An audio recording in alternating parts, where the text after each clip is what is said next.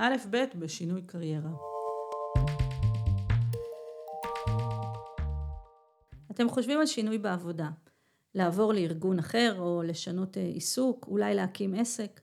יש גורמים שדוחפים אתכם לצאת מהמקום הקיים, ויש גורמים שמושכים אתכם להתחדש. השאלות רבות, האם כדאי לעשות שינוי, האם זה זמן טוב, האם ללכת אחרי הלב, לאן ללכת, איך בודקים מה נכון לעשות. בפרק שלנו היום אשתף בשש תובנות על שינוי קריירה. על מה שמוכיח את עצמו בשינוי קריירה במבחן התוצאה, כלכלית ורגשית גם יחד. שש תובנות שגיבשתי ב-20 השנים האחרונות, החל מהתזה שכתבתי על שינוי עיסוק ומעבר ליזמות, דרך שינוי הקריירה האישי שלי, וכמובן העבודה היומיומית עם נשים וגברים שרוצים לעזוב את הארגון.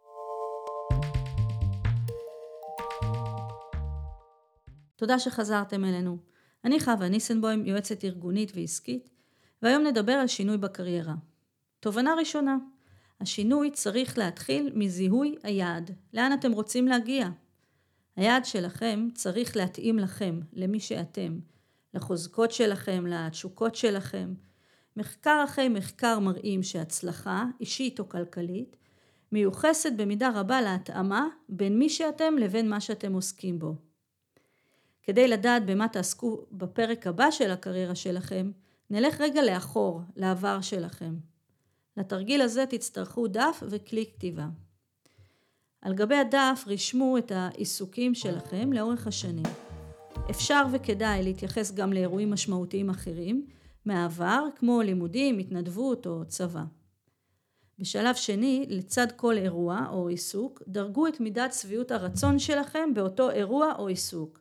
נאמר מ-0 עד 10, כש-10 זה שביעות רצון גבוהה במיוחד, ו-0 נורא, היה נורא. בשלב שלישי, כתבו מה יסביר את מידת שביעות הרצון שלכם. למשל שביעות רצון גבוהה כי הצלחתם להביא לידי ביטוי את היכולת שלכם להנהיג, בצופים, או לעבוד עם נערים ונערות. או שביעות רצון נמוכה בצבא כי התקשיתם לעבור, לעבוד במבנה בירוקרטי כל כך. דוגמה אחרונה, קיבלתם תעודת הצטיינות על מעורבות חברתית במד"א. האם זה יצר שביעות רצון גבוהה או שלא ריגש אתכם בכלל? לאחר שסיימתם לבחון את הגורמים לשביעות רצון בכל עשייה, חפשו את המוטיבים החוזרים.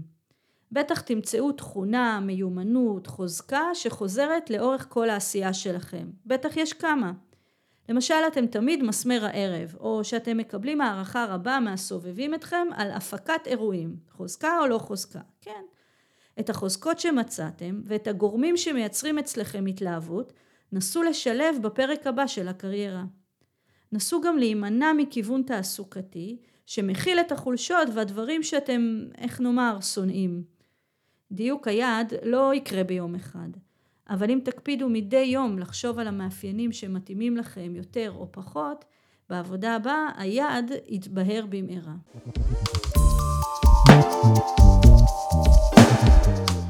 והנה תרגיל נוסף לזיהוי אה, היעד. הפעם נסתכל קדימה אל העתיד. דמיינו שהשנה היא 2025 אה, או 2029, ארבע שנים או תשע שנים מהיום קדימה. מתקשר אליכם עיתונאי ומבקש לראיין אתכם. הוא שמע על העשייה שלכם ומתחנן לסקר את הסיפור שלכם בעיתון. וואו, עשיתם זאת. רגע, רגע. מי זה העיתונאי הזה? או העיתונאית? מאיזה עיתון התקשרו אליכם? מאיזה מדור? איפה יפורסם הסיפור שלכם? ומה הסיפור? מה עשיתם? לאן הגעתם? כמה שנים מהיום קדימה, מה הסיפור ההצלחה שלכם? איפה תהיו? האם עכשיו היעד בהיר יותר?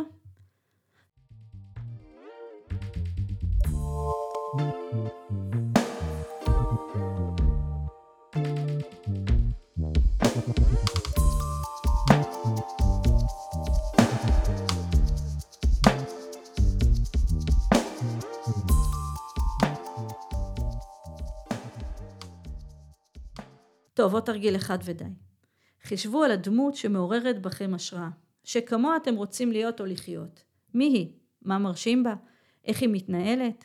אולי היא יזמת, חוקרת, אמנית, אולי היא מייצגת ערכים שאתם מאמינים בהם, כמו פעילות חברתית או הישגים מסוימים. קחו מהתרגיל הזה חלקים נוספים לפאזל שאתם מרכיבים, הפאזל עם תמונה של העיסוק הרצוי לכם.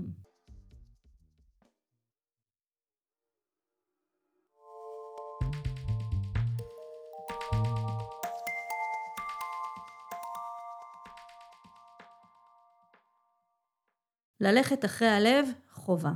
אבל למטבע יש צד שני, קוראים לו שוק העבודה, ויש לו כללי משחק. הוא סובלני יותר להתקדמות, לניסיון, להכשרה. אתם יודעים את זה, מי שמתחיל קריירה חדשה, למשל, מקבל שכר או הכרה נמוכים יותר.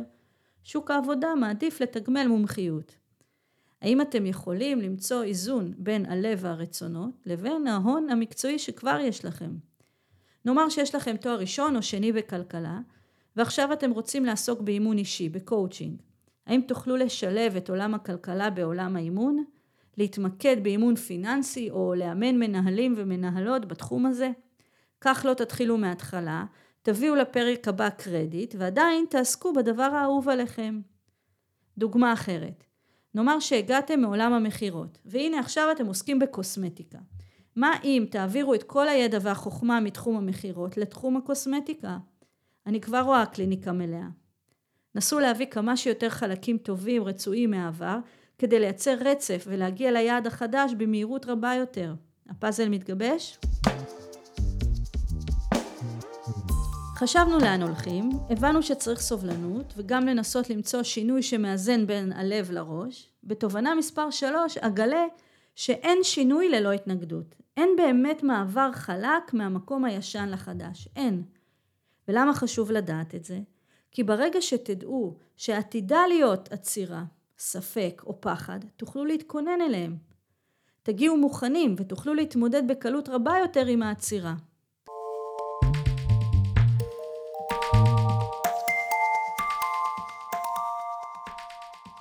לא רק שההתנגדות היא חלק מתהליך שינוי, אלא שמנגנון ההתנגדות הוא מנגנון חכם, שנועד לשמור עלינו, על הקיים והמוכר. יש להתייחס אליו בכבוד, למנגנון ההגנה הזה. בדקו היטב את מה שהוא אומר לכם ונסו למצוא מענה הולם, מדויק, לעיכוב הזה. למשל, נאמר שיש התנגדות כלכלית, עצרתם. כדי לתת לקול הזה מענה מכבד, אתם כותבים עכשיו תחזית פיננסית מבוססת. כמה יעלה השינוי, כמה זמן לא תרוויחו כסף, מה אורך הרוח הכלכלי שלכם. הנה כבר הפחד קיבל צורה, אולי אפילו התמוסס. עכשיו גם אתם חושבים על מעבר הדרגתי יותר, על דרך לגדר את הסיכון הכלכלי, על הצבת יעדי ביניים, כדי לבדוק שאתם מתקדמים בהדרגה מיעד אחד ליעד הבא. שתפו פעולה עם ההתנגדות והיא תייצר שינוי חכם יותר. כמו שכבר הבנתם, תהליך של שינוי קריירה אורך זמן. זמן ההבשלה, הבירור, איסוף הפרטים, לא כל יום משנים עבודה. ולכן תובנה מספר 4 אומרת, השינוי יכול וצריך להיעשות בהדרגה. התכנון, המחשבות, הבדיקות, השיחות עם מי שכבר חולל שינוי, כל אלה יכולים להיעשות כשאתם שכירים. חשוב שתהיו פנויים לבדוק את המקום החדש ותוכלו לעצור את השינוי אם צריך, להיות פנויים במובן הזה שאתם עדיין עובדים וחושבים על הדבר החדש ולא נמצאים באיזשהו ואקום שבו אתם פחות פנויים לחולל שינוי. אפילו את הפיילוטים הראשונים, ההתנסויות הקטנות, הרבה פעמים אפשר לעשות כשאתם נמצאים במקום שאתם חושבים לעזוב. למשל להקים דוכן בקניון ביום שישי ולבדוק האם יקנו את המוצרים שלכם. בשביל זה לא צריך להתפטר עדיין. או לעבור ל-80% משרה כדי להתנדב במקום עבודה פוטנציאלי אחר. אל תאיצו במעבר, מצאו דרכים יצירתיות להתקדם בהדרגה למקום הבא. אנשים נעצרים כשהם בוחרים בצעדים גדולים מדי, בשינוי גדול מדי. תבחרו בפעולות שנמצאות רק מעט מחוץ לאזור הנוחות שלכם.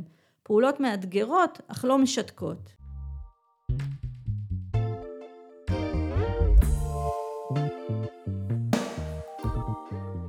אז לשנות או לא לשנות? זאת השאלה. אני מאמינה בניהול מבוסס נתונים.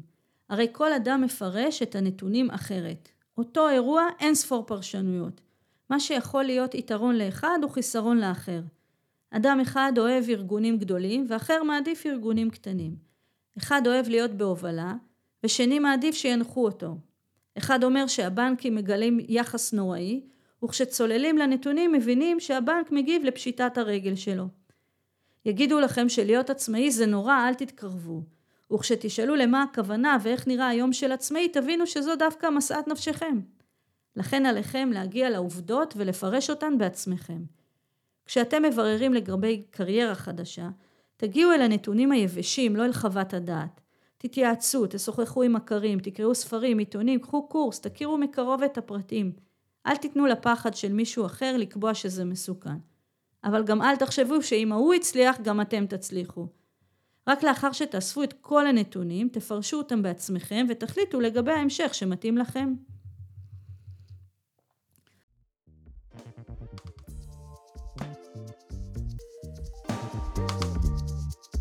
תובנה שישית, כשתצעדו לשינוי תשמעו סביבכם קולות רבים. חלקם תומכים, אחרים מרימים גבה, נדמה להם שאתם זורקים הכל במרכאות, קריירה, מקום עבודה טוב, תגמולים, הולכים אל הלא נודע. תשמעו את כולם, תבחנו כל תגובה, כל ספק. הם יעזרו לכם לבחון את כל התמונה ולא לפספס נקודת מבט. אל תחשבו שזה מרגיז, תחשבו שהם ציידו אתכם במידע נוסף. תזכרו, אנשים מדברים מהניסיון שלהם, מהפחדים שלהם, מהרהורי ליבם, זה לא הסיפור שלכם. לכן אתם יכולים לשמוע אותם דרך הראש, לבחון, ולא לשמוע דרך הלב ולהתרגש.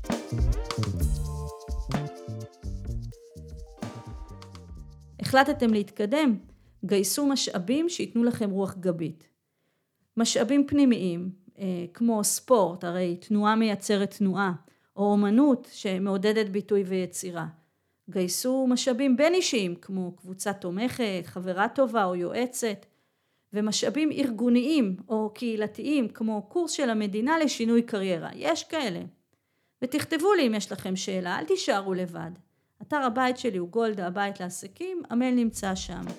אז עד לפעם הבאה, אלה היו שש התובנות שלי, מקווה לפגוש אתכם בפרק הבא. בהצלחה.